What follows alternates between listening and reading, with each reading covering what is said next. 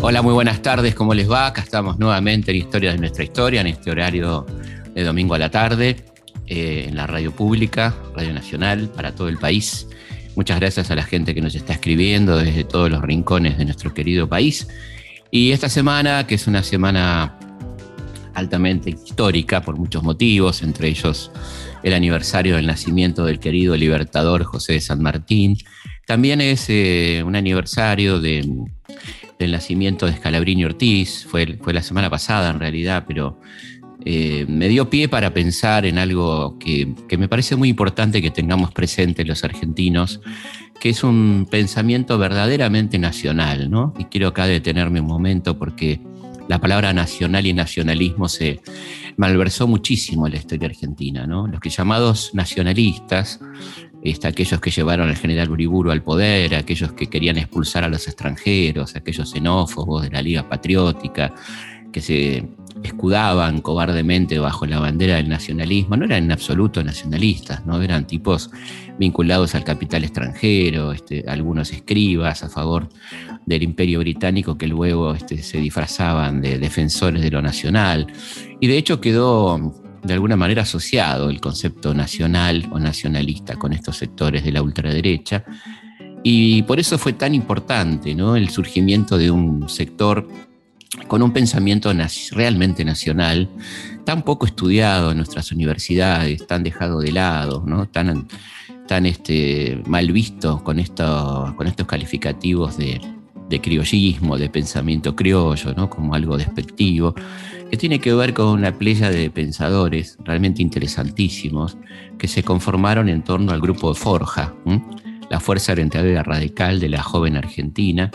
Vamos a hablar de ellos justamente, vamos a hablar de Forja, nos vamos a tomar este, esta tarde de domingo sin apuro, tranquilo, para contar el contexto, cómo surgió, qué escribió esta gente, ¿no? que se la jugó en un momento tan difícil de la historia argentina como fueron los años de la década infame. Vamos a hablar entonces en este programa de Historia de nuestra historia del grupo Forja. ¿Por qué para usted cultura nacional? Bueno, es una cultura que refleje el terreno donde la cultura se desarrolla. En realidad, el amor es amor en la China y en Europa, pero hay un modo de amor, ¿no? Que es típico de cada país como la ambición, como casi todas las cosas que constituyen los elementos fundamentales del paisaje humano. Pero toman características propias de un terreno y trascienden, abonándolo y dando cada vez más la personalidad del país.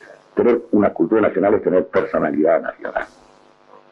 A veces se suele confundir porque se opone a una cultura nacional una cultura universal. No hay tal cosa todo lo que se llama cultura universal es cultura nacional. Lo que te aburría de la escuela, lo que te deprimía de los domingos, ya no más. Historias de nuestra historia, con Felipe Piña, por Nacional, la radio pública. La historia comienza evidentemente para poner algún momento, ¿no? En realidad uno podría decir que comienza con los albores del radicalismo, con el irigoyenismo, sus intentos eh, nacionalistas, con todo lo contradictorio que tuvo el radicalismo y particularmente el irigoyenismo en el poder, ¿no? Con sus avances en torno al bienestar de los sectores populares y a la vez acciones represivas como la Patagonia, la Forestal, la Semana Trágica, con todas esas contradicciones un sector del radicalismo rescataba al irigoyenismo su sentido de eh, defensa de lo latinoamericano, de incremento de la presencia del Estado dentro de, lo que era la economía. Eh, y bueno, y esto va a llevar a, grandes disputas dentro del partido, particularmente después de un momento muy grave que fue el golpe de 1930, un golpe claramente cívico-militar un golpe que tuvo muchísimo que ver con el petróleo, ¿no? El, Irigoyen había intentado ya en su primer mandato eh, nacionalizar el petróleo, ¿no? Este, y uno del, quizá el último acto de, su primer gobierno fue la creación de IPF en 1922, terminando su mandato, ¿no? con, un verdadero patriota como fue el general Mosconi, ¿eh? que llevó adelante la primera empresa estatal petrolera del mundo prácticamente, que fue IPF, enormemente exitosa, ¿eh? Eh, con una nafta al servicio de todos, con precios realmente módicos, con un crecimiento notable en un mundo muy difícil, ¿no? Estamos hablando del momento de, los pool petroleros norteamericanos, este, como la Standard Oil o la Shell de Inglaterra, y justamente IPF eh, pudo sobreponerse a todo eso y llevar adelante una política petrolera que se condecía con, los inicios del pensamiento de un desarrollo autónomo de la Argentina, este, que, para lo cual Mosconi tenía este proyecto tan interesante. ¿no? El golpe del 30 justamente viene a dar por tierra con todo esto. Eh, el general Mosconi es desplazado de su cargo. Este, los integrantes del gabinete cívico-militar, eh, exactamente todos civiles, los que acompañan al general Uriburu en este golpe, están todos vinculados a empresas petroleras norteamericanas, británicas, etc. Y Mosconi es degradado, se le da un cargo menor eh, a cargo de un museo, ¿no? Este, para degradarlo y, bueno, lo van corriendo de, este, perdemos ahí, imagínense lo que perdemos, lo que pierde el país con la persona que más sabía de petróleo, explotación petrolera, que había logrado fundar la refinería de La Plata y tantas cosas maravillosas, eh, en beneficio, por supuesto, de los capitales privados particularmente británicos y norteamericanos.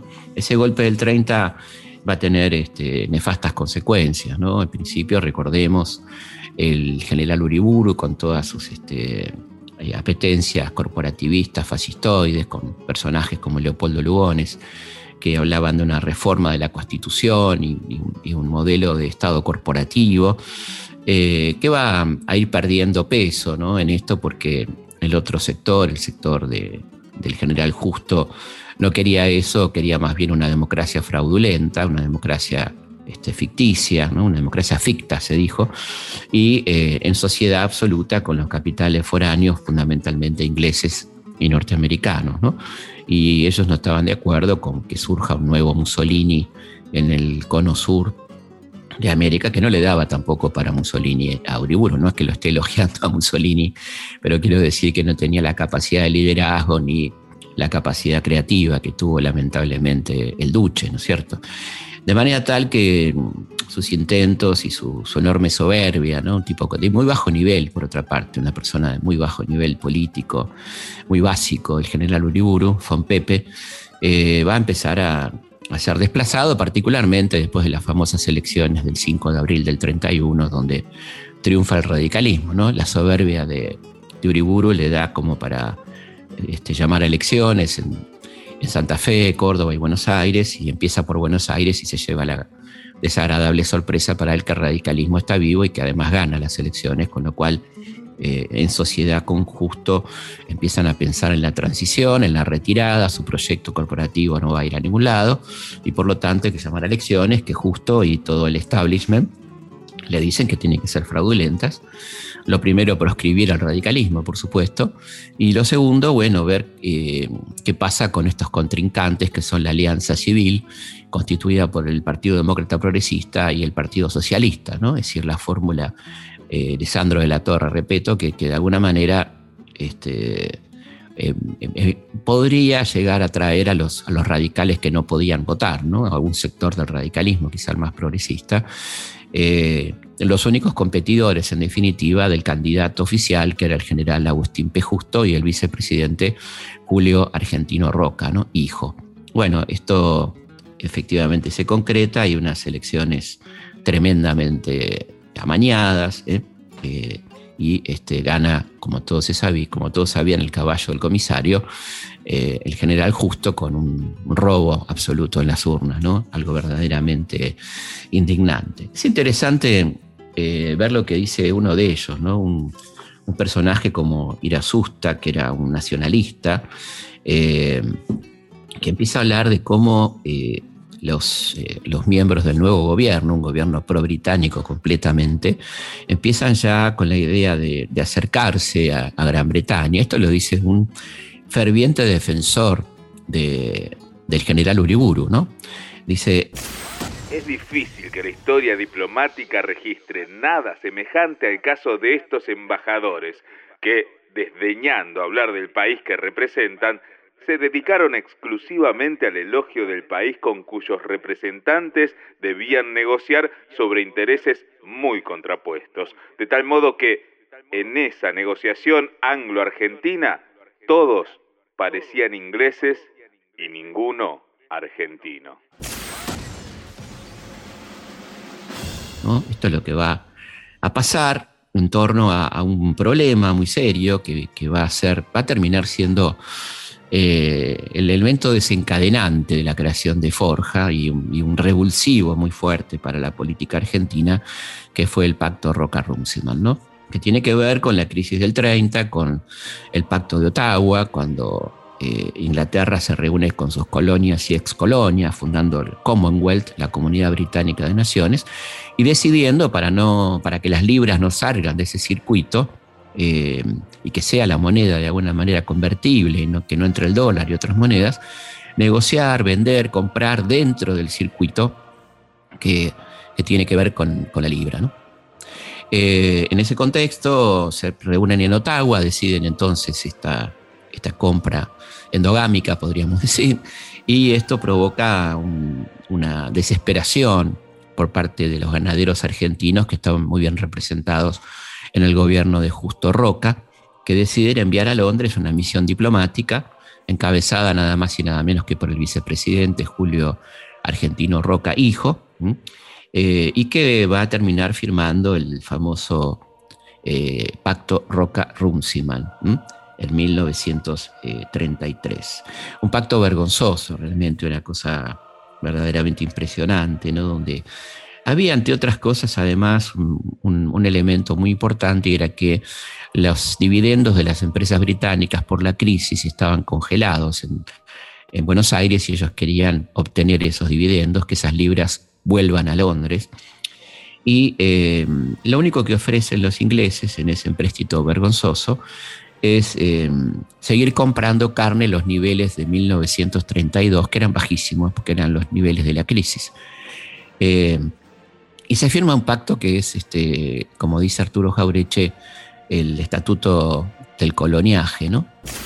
El tratado que se llamó Roca y que nosotros en Forja denominamos Estatuto Legal del Coloniaje. Porque acá, dio de darle una cuota asegurada a la ganadería argentina de carnes compradas por los frigoríficos ingleses, la Argentina se obligaba a subordinar todo el transporte, para lo cual se despojó a los colectiveros, a los omnibuseros, a los camioneros, porque creaban no solo competencias al monopolio del transporte británico, sino que además creaban nuevas vías comerciales para el desarrollo donde, por ejemplo, eh, Argentina se compromete a que su carne va a ser comercializada en un 85% por frigoríficos ingleses y norteamericanos, y el 15% restante podrá hacerlo por frigoríficos argentinos, escuchen bien esto, siempre y cuando no tengan fines de lucro. La pregunta que ustedes se hacen, por más que sea domingo a la tarde y estemos con la modorra de, del almuerzo, la pregunta que nos hacemos todos es, ¿quién pondría un frigorífico si no fuera para fines de lucro, no? No es una hostería en Córdoba, un emprendimiento gastronómico que alguien podría poner porque le da gusto. Poner un frigorífico que no dé ganancias es algo bastante curioso. Y esto es lo que le dejaban a la Argentina las empresas inglesas y norteamericanas que decían, bueno, pueden manejar el 15% del mercado en la medida que no pretendan ganar dinero. Por supuesto, una patraña absoluta. Eh, y además este, de todo esto se firman cuestiones muy vergonzosas como la liberación de, de impuestos a los productos británicos, eh, más este, beneficios a las empresas británicas como frigoríficos, ferrocarriles, bancos y demás, y eh, encuentran la solución para que se liberen, escuchen esto también tremendo, ¿no? que se liberen los capitales ingleses congelados en Buenos Aires por la crisis, y es darle a la Argentina un empréstito de 13 millones de libras ¿eh? que era el dinero que tenían los ingleses acá. O sea, nosotros terminamos asumiendo una deuda para este, que ellos puedan retirar eh, su dinero, pero de esos 13 millones de libras van a llegar simplemente 3 millones 500 mil libras. Un calco del famoso empréstito Baring de 1824. Esto va a ser denunciado muy fuertemente en el Senado por el Lisandro de la Torre, ¿no? que va a plantear este, que, bueno, que esto es una vergüenza y bueno, ustedes saben que esta discusión va a ir subiendo de tono hasta que finalmente en 1935 se decida hacer callar a De la Torre y se haga, un atentado, ¿no? como vemos en la muy buena película de Yusit, Asesinato en el Senado de la Nación, ¿no? donde se intenta matar a De la Torre y se mata a su querido compañero de bancada Enzo Bordavere, ¿eh? algo así como un hijo eh, para Lisandro, un tema dramático. Senado de la Nación corre hoy el velo de una política que ha sometido a la ganadería argentina al interés del capitalismo extranjero. Las protestas de las víctimas vienen de mucho tiempo atrás y mi pedido de investigación fue una de las tantas manifestaciones de un viejo anhelo público, poner remedio a una situación desesperada porque la industria más genuina del suelo argentino, la ganadería, se encuentra en ruinas por obra de dos factores principales. La acción extorsiva de un monopolio extranjero y la complicidad de un gobierno que unas veces lo deja hacer y otras lo protege directamente. Y en medio de este contexto tan tremendo, este, en medio de esta entrega del país, el radicalismo que había caído después de la muerte de Irigoyen en manos del sector más ultraconservador y dialoguista y cómplice del gobierno, estamos hablando del radicalismo alvearista, eh, después de mucho debate interno, eh, de varias convenciones nacionales, decide volver a la competencia electoral, avalando en todo caso lo que había actuado el régimen. Alvear levanta la abstención el 3 de enero de 1935, es decir, meses antes de estos debates, eh, y avalando lo actuado claramente por este sector de la llamada concordancia, que eran los partidos que apoyaban al gobierno del general Justo, ¿no? Un verdadero escándalo que va a provocar el enojo de los sectores más progresistas del radicalismo que van a decidir apartarse del partido este, sin renunciar a su afiliación, tratan de luchar desde adentro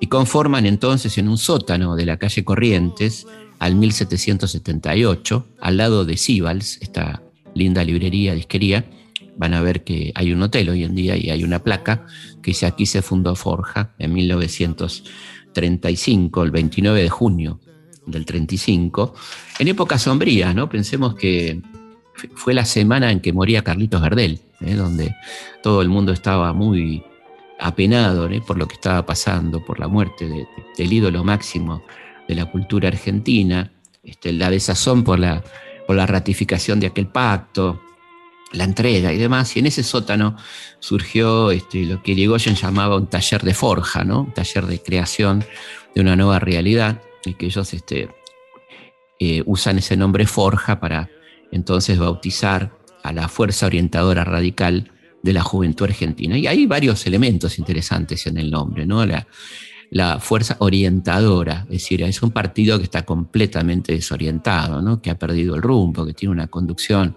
traidora a los principios originales del radicalismo, que está colaborando con ese régimen nefasto de, del general Justo. Y ahí se reúnen, bueno, entre otros, Jaureche, Fleitas, este, Homero Mansi, Luis de Lepiane, ¿eh? Eh, Raúl Escalabrini Ortiz, que van a, entonces a, fundar este movimiento que va a tener eh, un manifiesto altamente interesante, del cual vamos a leer algunos párrafos que son muy significativos en cuanto a qué se propone. Ya el título es altamente interesante, ¿no? Somos una Argentina colonial, queremos ser una Argentina libre. La Asamblea Constituyente de la Fuerza Orientadora Radical de la Joven Argentina, considerando que el proceso histórico argentino en particular y el latinoamericano en general revela la existencia de una lucha del pueblo en procura de su soberanía popular para la realización de los fines emancipadores de la revolución americana contra las oligarquías, como agentes de los imperialismos en su penetración económica, política y cultural, que se oponen al total cumplimiento de los destinos de América, que la Unión Cívica Radical ha sido desde su origen la fuerza continuadora de esa lucha por el imperio de la soberanía popular y la realización de sus fines emancipadores que el actual recrudecimiento de los obstáculos opuestos al ejercicio de la voluntad popular corresponde a una mayor agudización de la realidad colonial, económica y cultural. Declara, primero, que la tarea de la nueva emancipación solo puede realizarse por la acción de los pueblos. Segundo, que corresponde a la Unión Cívica Radical ser el instrumento de esa tarea, consumando hasta la totalidad la obra truncada con la desaparición de Hipólito Irigoyen. Bueno, como ven, hay una crítica no tan velada ¿no? A, la, a la conducción de Alvear, para ello, es necesario en el orden interno del partido dotarlo de un estatuto que, estableciendo el voto directo del afiliado auténtico y cotizante, asegure la soberanía del pueblo radical. Bueno, ahí habla entonces de, cómo recuperar la conducción del partido y eh, entonces empezar a cambiar desde adentro, ¿eh? dentro de lo que se pueda, ese partido radical, se darán cuenta finalmente que esto va a ser imposible. Y también hay algunas definiciones, ¿no? Ellos empiezan un activismo muy, muy a pulso, con la redacción de los cuadernos, de lo que vamos a hablar enseguida, y con volantes que decían cosas como esta, ¿no? Ni conservadores, ni socialistas, ni radicales, ni comunistas, ni fascistas pueden decir al pueblo la verdad sobre la tragedia que vive la patria. Forja, Fuerza de Orientación Radical de la Joven Argentina. Es decir, es un movimiento que se despega de todo lo conocido, en aquella década del 30, donde estaban muy fuertes los sismos, ¿no? el comunismo, el socialismo, el fascismo, ¿eh? el nazismo, empiezan a plantear evidentemente otra mirada sobre la realidad argentina. Y es interesante lo que dice don Arturo Jaureche sobre las fuentes ideológicas de, de lo que fue Forja, de lo que fue esta creación tan auténtica y tan original. Dice Jaureche, nos nutríamos entonces de la literatura de lucha, los manuales marxistas sobre el imperialismo, los escritores norteamericanos e hispanoamericanos que hablaban del tema, las cosas del APRA, el, movimiento peruano, que tuvo su origen en nuestra reforma universitaria de Córdoba, nos apasionaban aunque no nos satisfacían del todo, demasiado distantes de la realidad concreta que nos rodeaba.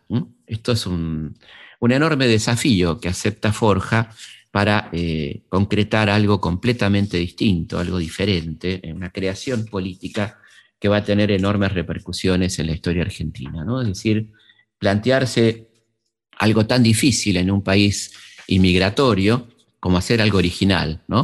Eh, aportar al pensamiento, dicen ellos, argentino el método, miren qué interesante, ¿no? Un método de análisis que no sea el marxista, que no sea el liberal clásico, que tome algunos elementos que le parezcan interesantes, digamos, métodos.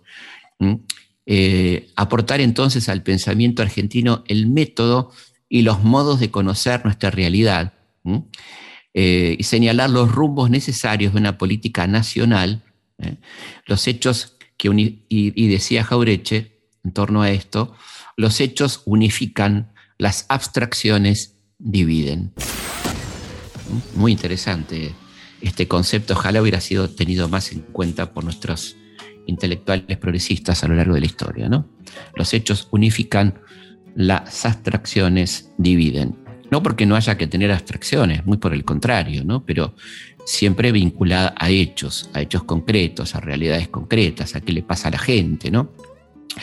Yo creo que, Forja, que nunca fue un movimiento popular en el sentido de adhesiones masivas, de movilizaciones masivas, nunca logró el, favor de las masas, digamos, pero sí creo que eran conscientes de que tenían un rol de formación, de orientación, fíjense qué interesante esta palabra fundacional que utilizan, y didáctico, absolutamente didáctico, como, como preparando el terreno para algo que vendría bastante después, ¿no? que iba a ser el peronismo. Ellos, por supuesto, no lo podrían imaginar en ese momento, pero fueron claramente eh, el eslabón entre el irigoyenismo y el peronismo. ¿no? Y empiezan a trabajar fuertemente en lo que tiene que ver con la didáctica del cambio, de una mirada completamente distinta, en los famosos cuadernos de forja. Estos cuadernos de forja están en internet, se pueden conseguir gratis, se los recomiendo. Son muchos cuadernos. ¿eh? Son eh, publicaciones cortas, de un gran nivel académico, eh, eh, de un enorme nivel académico, y si terminado el programa, ahora no se distraigan, pues, este, búsquenlos que los van a poder bajar gratis en internet y son realmente interesantes y además hay muy buenas publicaciones, ¿no? Siempre está bueno recomendar bibliografía sobre el tema. Un, libro imprescindible sobre este tema es el de Miguel Ángel Llena, que se llama Forja, una aventura argentina. Es un libro editado hace muchos años este, por Editorial La Bastilla. El libro es, este, dice, de Irigoyen a Perón, ¿no? como lo que venimos diciendo. Y otro libro súper interesante que editó la Universidad Nacional de Lanús, se llama Cuadernos de Forja, que es justamente la reproducción facimilar de los cuadernos con unas introducciones muy interesantes a, este, a cargo de este, Ana Jaramillo, por ejemplo, eh, donde está completo los cuadernos que publicó Forja y también, como les digo, los pueden conseguir eh, por internet. Forja se plantea a través de estos eh, representantes tan potentes, ¿no? como pueden ser Arturo Jaureche, Homero Mansi, Delepiane, Del Mazo y por supuesto Scalabrini Ortiz, eh, una relectura de la realidad nacional desde un lugar completamente diferente. ¿no? Es una lectura nacional donde se rescatan, por ejemplo, algunos personajes malditos de la historia, eh, con una mirada distinta a la que había tenido un primer revisionismo, un revisionismo de derecha, que por ejemplo rescataba a Rosas más como patrón de estancias que como caudillo popular el caso de los Irasusta, por ejemplo, o del propio Galvez. ¿no? Acá tenemos una mirada que va a rescatar las experiencias populares de los caudillos, pero desde su rol de dirigentes populares. Esto es una novedad altamente interesante. ¿no? Y va a poner en crisis muy fuertemente los discursos incluso del progresismo nacional, particularmente del socialismo criollo, que tenía una mirada tremendamente extranjerizante, ¿no? una, una mirada muy liberal. ¿eh? Pensemos, por ejemplo, que Nicolás Repeto, que va a ser el líder del socialismo después de la muerte de Juan B. Justo, lo que va a criticar del pacto Roca-Runciman fundamentalmente es que rompía con la tradición del libre cambio y del liberalismo, dicho esto por un socialismo. Los socialistas argentinos eran más liberales que socialistas, por lo menos en la etapa inicial estamos hablando, sin desconocer a figuras distintas que terminaron yéndose del partido, ¿no? El caso concreto de Alfredo Palacio, por ejemplo, ¿no? Que no era justamente un, liberal o un, libre cambista, como si lo fue Justo y como si lo fue Nicolás Repeto, ¿no? Por eso que eh, la, digamos, el, de alguna manera el, el arsenal ideológico con el que cuenta Forja tiene, eh, toma elementos del socialismo, toma elementos del marxismo, pero con una fuerte crítica en cuanto a la tendencia de aplicar mecánicamente esos instrumentos al estudio de la realidad nacional, ¿no?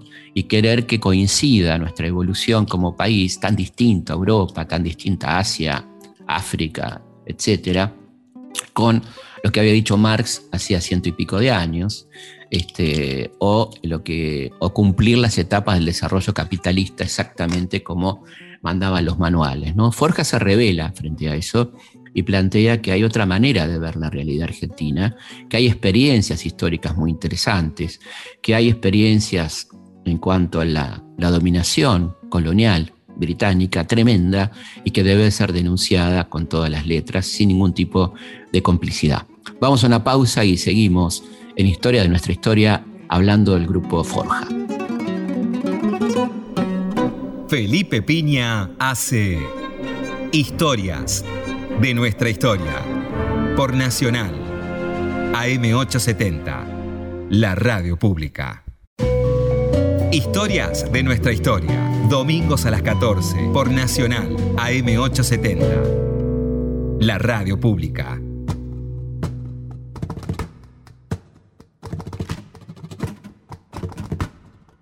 Seguimos en Historia de nuestra historia. Bueno, quería contarles que el día 17 de marzo comienza mi curso de Historia Argentina.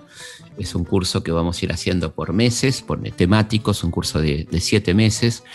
Lo pueden tomar completo, pueden ir tomando por mes, de, de cuatro clases. Arrancamos muy temprano. Nos parece fundamental hablar de un periodo tan importante y tan olvidado como la conquista y la colonia. Así que el primer mes va, a estar destinado a la etapa que va de la conquista a la independencia. Para informarse, para inscribirse, pueden ingresar a la página del Centro Cultural Conex, que es ccconex.org, y estamos arrancando el miércoles 17 a las 20 por streaming, así que de donde nos estén escuchando, en cualquier parte del mundo van a poder hacer el curso y si tienen problemas de horario, por diferencia horaria, no hay problema porque la clase queda colgada una semana y lo ven cuando ustedes les quede cómodo. Eh, entonces, empieza el curso 17 de marzo a las 20 horas y se pueden inscribir en el ccconex con K, Bueno, y también saben nuestras vías de comunicación, eh, la página que está creciendo como nunca, agradecemos mucho la presencia de ustedes, elhistoriador.com.ar, la página de historia más visitada de Argentina, una de las más visitadas a nivel latinoamericano y mundial, estamos 20 a nivel mundial, la verdad que es un orgullo, muy contentos. Eh, y eh, por supuesto nuestro Twitter, arroba Felipe Pigna, y nuestra página de Instagram, que es arroba felipe.pigna, donde estamos ya en 750 mil seguidores nos pone muy contentos, no es autobombo, nos pone contentos que una, una página que hable de historia tenga tantos seguidores. No hacemos otra cosa que hablar de historia, de cultura, de pintura, de arte y la verdad que tanta gente esté interesada en esto nos pone realmente muy contentos. Vamos a una queridísima sección muy pedida por ustedes que nos permite viajar por el tiempo, el espacio, los temas variados que son las efemérides. ¿eh? En este caso las efemérides que corresponden a la semana que va del 21 de febrero al 28 de febrero, es decir, la última semana de este mes que, no sé a ustedes, pero a mí ya se me pasó volando el verano, seguramente a ustedes también, ¿no? ¿Querés saber qué pasó? Felipe te lo cuenta. Efemérides. En Historias de nuestra historia. Bueno, eh, un 21 de febrero de 1677 muere tremendo filósofo, Baruch Spinoza, filósofo holandés, uno de los grandes racionalistas, ¿no? Aquellos tipos que ponían la razón por delante, junto con Leibniz, con Descartes, ¿no? ¿Se acuerdan? Pienso, luego existo. Eh, su filosofía pretendía una reforma del entendimiento, la religión y la política. Eh, en el año 1797 nace una gran mujer, extraordinaria mujer, Carmen Puig de Güemes, la, la, mujer y muy enamorada del querido Martín Miguel de Güemes. ¿eh? Este, va a morir, de hecho, de tristeza muy poco tiempo después de la muerte de su querido marido. Él muere el 17 de junio de 1821, como ustedes saben, a traición, ¿no? Por un balazo que le propina a sus enemigos, y ella muere el 3 de abril del 22. Tenía solamente 25 años, Carmencita, ¿eh? este, cuando, cuando fallece. En 1848, bueno, se, produce la publicación del Manifiesto del Partido Comunista, ¿eh? un libro que va a cambiar en un contexto mundial tremendo, ¿no? De la comuna, la primera comuna, va a cambiar claramente la historia del pensamiento mundial. En 1893, en Jaén, eh, nace Andrés Segovia, el primer gran guitarrista del siglo XX, ¿no? una figura maravillosa, eh, con grandes discípulos, ¿no? Verdadero maestro de la guitarra. Vamos a escuchar un poquito a Andrés Segovia, ¿eh? esta extraordinaria guitarra.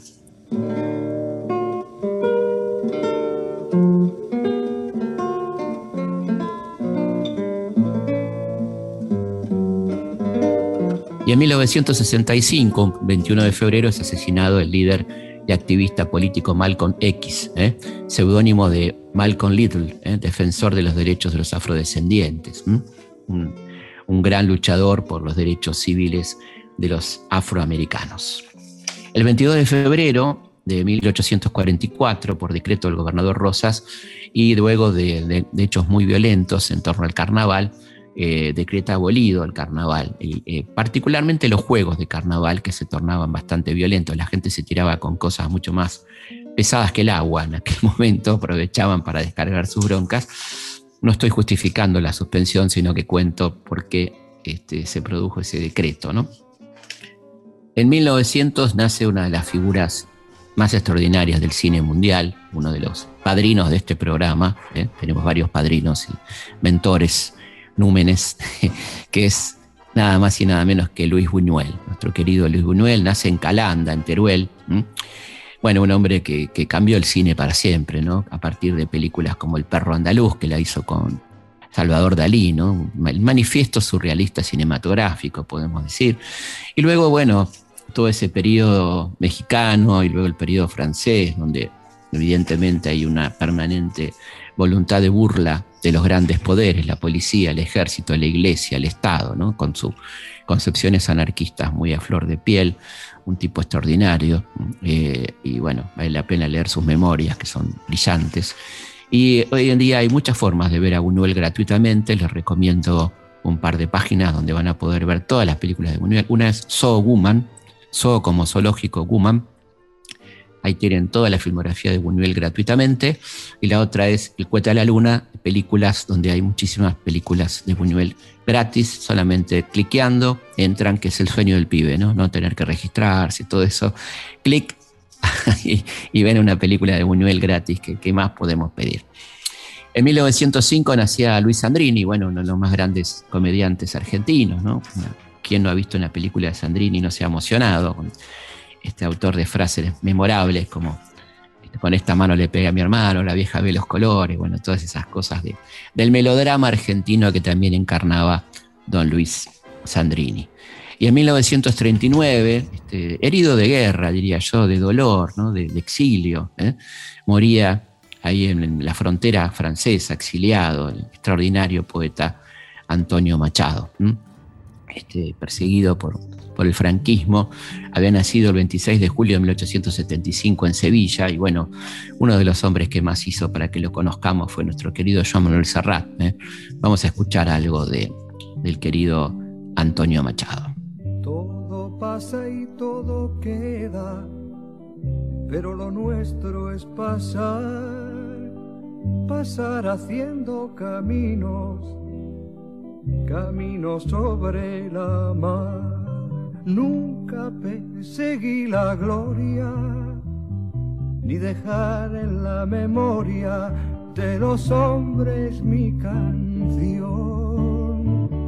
Yo amo los mundos sutiles, ingrávidos y gentiles como pompas de. En 1984 se produce un hecho fundamental para el retorno a la democracia en Argentina, que es el fin de la censura. ¿eh? Esto terminaba con una oprobiosa decreto ley ¿eh? este, del general Onganía, el decreto 18.019 de 1968, que creaba un comité de censura integrado por sectores de la iglesia, del ejército, gente muy experta en cine, como se podrán imaginar, que este, terminaba censurando, cortando películas. Hay películas que se le han cortado media hora, 40 minutos, una locura, ¿no? Por suerte, esto se terminaba en 1984 durante la presidencia de Raúl Alfonsín, un 22 de febrero de 1984. También eh, en 1987 entraba en vigor la ley de punto final, una ley muy polémica que le va a traer muchos dolores de cabeza al radicalismo y mucho dolor también entre los organismos de derechos humanos en aquel contexto. ¿no? El 23 de febrero de 1455 se produce un hecho revolucionario para la cultura mundial. Gutenberg imprime su primer libro, la Biblia. Este, y esto cambia la historia de la humanidad. La gente va accediendo a, ediciones baratas, puede leer por su cuenta, nadie le tiene que leer la Biblia ni interpretarla, y esto va a llevar a muchas cosas, como por ejemplo la reforma protestante, bueno, muchas cosas que van a cambiar eh, con la aparición de la imprenta, que va a revolucionar la cultura mundial, sin ninguna duda, ¿no? También un 23 de febrero de 1958 se producen las elecciones en las que gana Arturo Frondizi con el famoso voto peronista después de aquel pacto, ¿no? Eh, poniendo fin a la llamada revolución libertadora. Juro por Dios nuestro Señor y por estos santos evangelios desempeñar con lealtad y patriotismo el cargo de presidente de la nación. Y un 23 de febrero muere un radical muy interesante, Crisólogo Larralde, ¿no? una persona que intentó darle al radicalismo un tinte progresista, ¿eh? con el famoso programa de Avellaneda, donde hablaba de la nacionalización de los recursos petroleros y demás, ¿eh? fundando un movimiento de intransigencia y renovación. Lamentablemente no va a ser eh, muy escuchado este Crisólogo Larralde dentro de las filas del radicalismo. El 24 de febrero de 1607 se estrena la ópera Orfeo, obra original del italiano Monteverdi, la primera catalogada como ópera, es decir, un interesante antecedente. Vamos a escuchar un, fragmentito muy cortito de, de aquella ópera.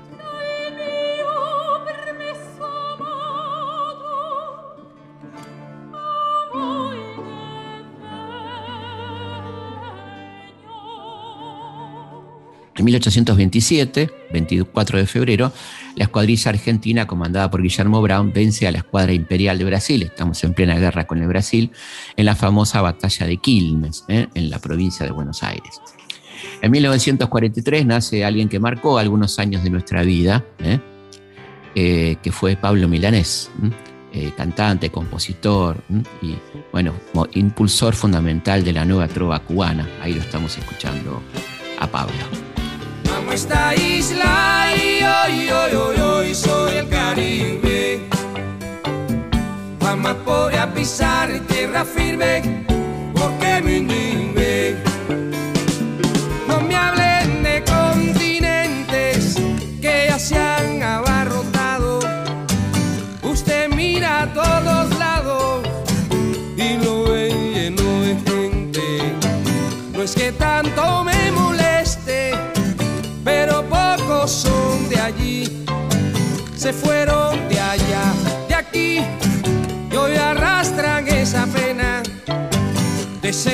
entre cadenas, que es lo que me pasó a mí. Amo esta isla. Y en 1946, hace 75 años, se producían las elecciones presidenciales, 24 de febrero, que llegaban a Perón a la presidencia, las primeras elecciones limpias en mucho tiempo y unas elecciones que van a cambiar la historia definitivamente, aquel 24 de febrero de 1946. Llegamos a un día luminoso, ¿no? 25 de febrero de 1778, nace nada más y nada menos que el más grande, ¿no? Probablemente uno de los más grandes, sin duda, el queridísimo general José de San Martín, que nace ahí en Yapeyú, en el territorio de las antiguas misiones jesuíticas. Bueno, una persona que también es un número protector de este programa, del que hablamos siempre y no nos, cansaremos nunca de hablar, pero nos parece importante que no se nos pase ¿eh? El 25 de febrero el cumpleaños de nuestro querido José, este, el gran jefe. ¡Soldados! Todos y cada uno de ustedes conocen el esfuerzo y las dificultades por las que hemos pasado. Llegar hasta aquí es bastante, pero nunca suficiente. El enemigo espera. Y espera bien armado, señores. Son la esperanza de la América. Todos y cada uno de ustedes lleva consigo lo más importante. La libertad. 300 años de masacre y de barbarie tiñen nuestra tierra de sangre. Pero hemos venido a decir basta. ¡Se acabó! En 1841, eh, nace el pintor impresionista francés Renoir, un tipo que cambió la pintura para siempre con el impresionismo, ¿no? Este, obras maravillosas eh, que, todos recordamos ¿no? de, Renoir, que es uno de los popes de este movimiento tan interesante que va a cambiar el concepto de pintura. ¿no? Ya no se trata de reflejar la realidad, sino de cómo esa realidad impresiona al pintor y cómo el pintor la plasma sobre el lienzo. En 1873 nace en Nápoles Enrico Caruso, ¿eh? el tenor más célebre de, su tiempo y uno de los más notables de su historia. Recordemos que llegó a conocer a Carlitos Gardel, se conocieron en un barco y fue Caruso quien le aconseja a Gardel bajar un tono que no cante como tenor, que cante como barítono y que estudie canto porque tiene una voz extraordinaria para cantar en cualquier teatro lírico del mundo. Esto lo dijo Caruso en un barco rumbo a Brasil a nuestro querido Carlitos Gardel. Ahí lo estamos escuchando, ¿eh? Enrico Caruso.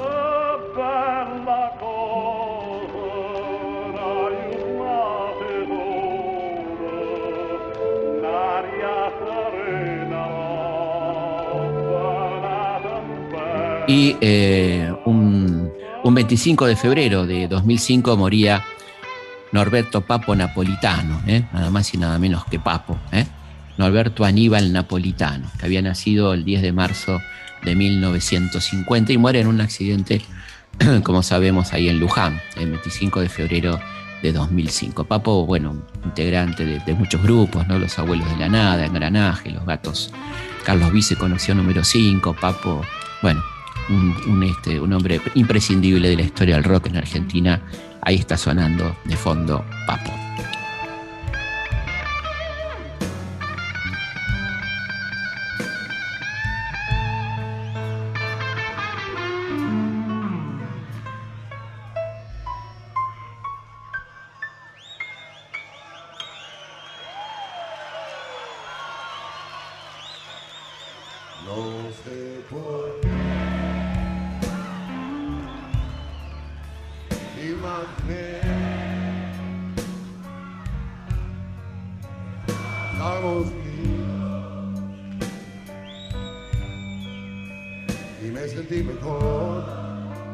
Un 26 de febrero de 1802 nace el poeta y novelista y dramaturgo francés Victor Hugo, ¿eh? Eh, cuya obra Los Miserables significa como, es un poco el símbolo del romanticismo, ¿no? Es una obra perfectamente romántica en, muchos sentidos.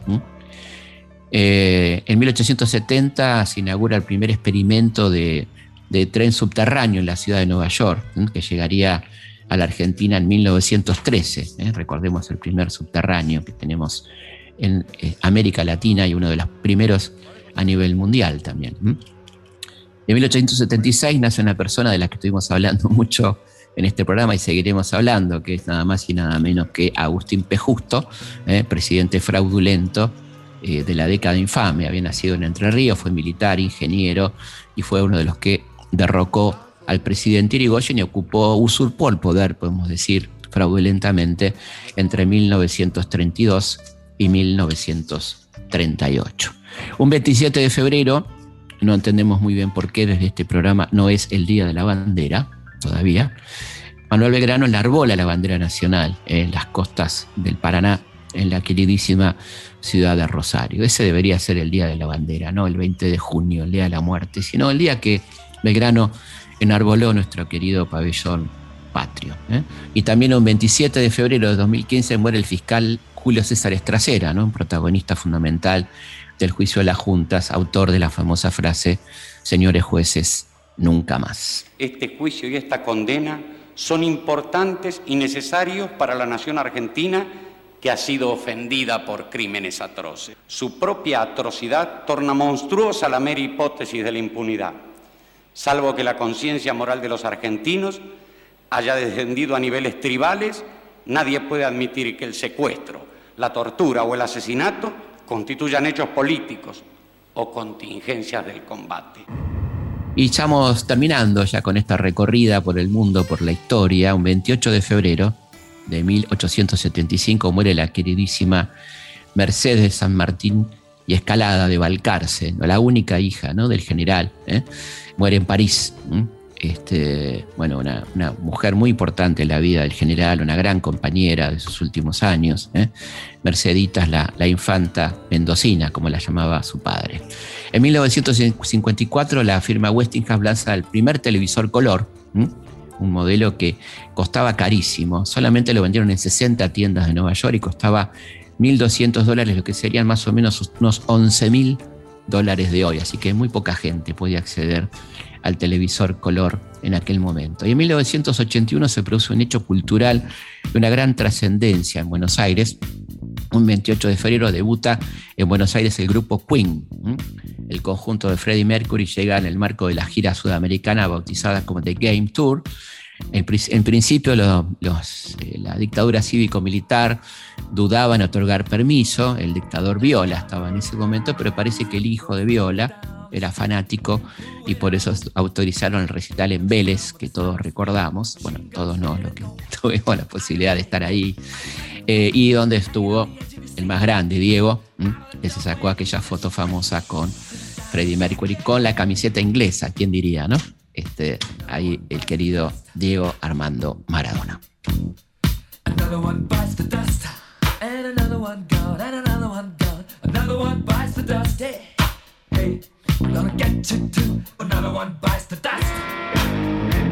Historias de nuestra historia. Escúchanos los domingos a la tarde por AM870. Cuando quieras por www.radionacional.com.ar.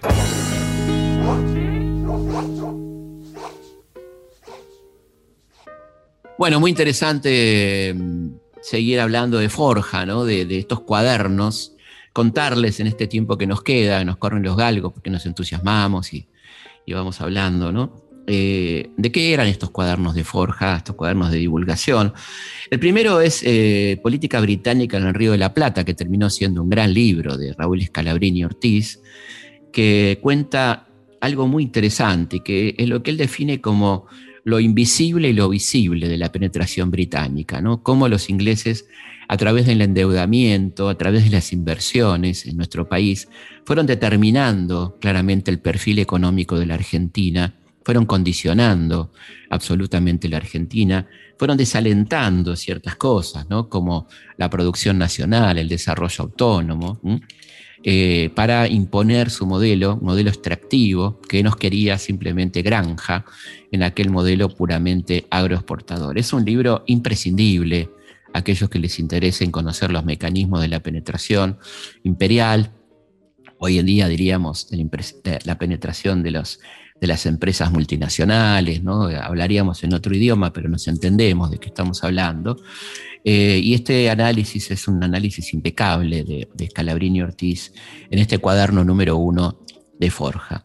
El dos es el cuaderno del pensamiento de Irigoyen, un análisis muy interesante, un pensamiento misterioso, porque Irigoyen era un tipo que no daba discursos, no hablaba mucho de ideología, era un tipo más pragmático, y ahí Del Mazo, Gabriel Del Mazo, que terminó siendo un miembro de Forja y un gran historiador del radicalismo, analiza ideológicamente y filosóficamente el pensamiento del líder radical Hipólito Yrigoyen. Después hay un otro cuaderno interesantísimo que es el 3, que habla de la coordinación de transportes, esto lo escribe Amable Gutiérrez Díez, donde habla de eh, una de las condiciones del Pacto Roca-Runciman, que fue la coordinación de transporte entre los ingleses y las empresas de colectivos que estaban surgiendo en medio de la crisis y que terminó arruinando muchas empresas en favor de los tranvías ingleses, de los trenes ingleses. No había ninguna coordinación, era un negociado y esto lo denuncia muy bien este cuaderno de Forja número 3.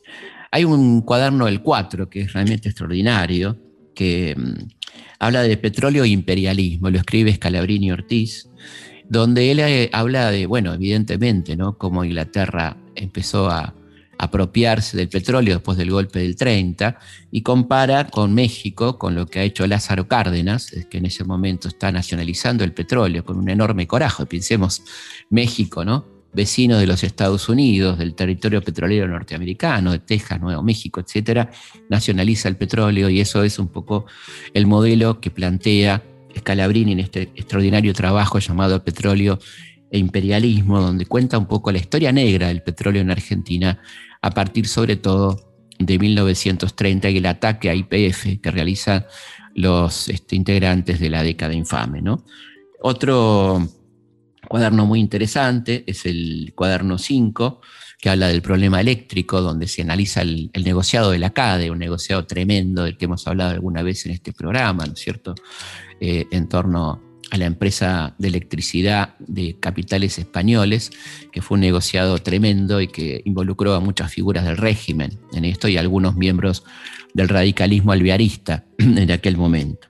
Finalmente, eh, recomiendo los cuadernos que tienen que ver, también escritos por Scalabrini Ortiz, con la historia del primer empréstito, es decir, la historia del empréstito Baring. Fíjense cómo fueron instalando esta gente temática que luego la historia desarrollaría eh, durante décadas, ¿no? Y él acá se pone a investigar los pormenores del empréstito Baring, que fue un empréstito modélico, en el sentido que de alguna manera fue un empréstito tomado para fines nobles, la construcción de pueblos, las aguas corrientes, el puerto, y terminó siendo un negocio de los propios contratantes y un negocio extraordinario para Inglaterra, ¿eh? en el cual nos endeudamos por un millón de libras y recibimos apenas un poco más de 500 mil en eh, papeles canjeables únicamente en Londres y solamente 50 y pico mil de libras en efectivo, para lo cual tuvimos que hipotecar toda la tierra pública de la provincia de Buenos Aires. Esto está denunciado muy tempranamente en estos cuadernos de forja por Raúl Escalabrini Ortiz,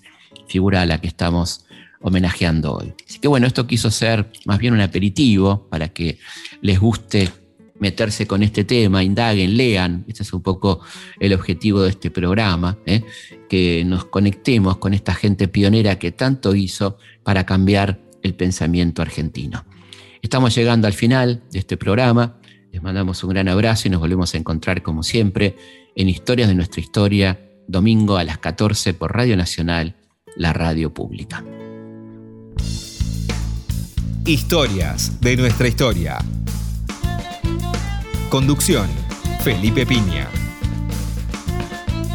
Producción, Cecilia Musioli. Archivo, Mariano Faín. Edición, Martín Mesuti. Perdimos el tiempo justo para ser la gran nación. El ser chico soy no duele en el alma y la ambición. Hubo un día en que la historia